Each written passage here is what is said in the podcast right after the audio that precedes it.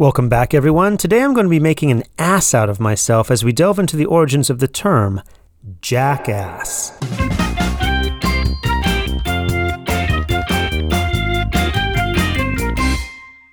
Okay, some people may not know these terms yet, so let me explain the various definitions of jackass. First off, a jackass is a type of animal. Specifically, it refers to a male donkey. Now, donkeys are known for their stubbornness and difficult personalities.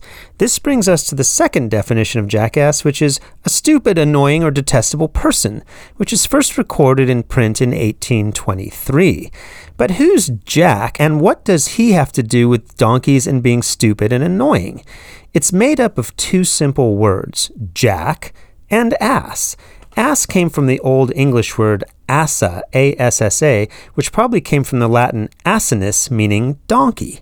But this word was most likely a loaner word from the Sumerians, who had the very old word ansu for donkey. Uh-huh, uh-huh, uh-huh, Uh-huh. Okay, but why add Jack to the front of ass? What does that mean?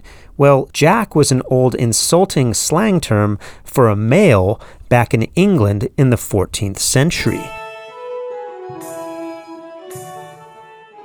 Back then, they would call anybody, especially a young man from the lower classes, a jack. Terms that have fallen out of usage related to this are jack tars for sailors or jack ashore for dis- to describe drunk sailors. Terms that have survived are jack of all trades and uh, Jack Sprat for a lively young man, and Jack in the Box. Oh, and there's also Jacks from a deck of cards. So it was basically a way to designate a donkey as being male or female. Male donkeys are jackasses, female donkeys are called jennies. But this is not where Jack Rabbit comes from. Jack Rabbit is just a shortened version of Jackass Rabbit, so named because jackrabbits have very long ears that look just like a donkey's. That's it for today. Jackie Richards signing off until tomorrow's Funny Word History. Uh-huh, uh-huh, uh-huh,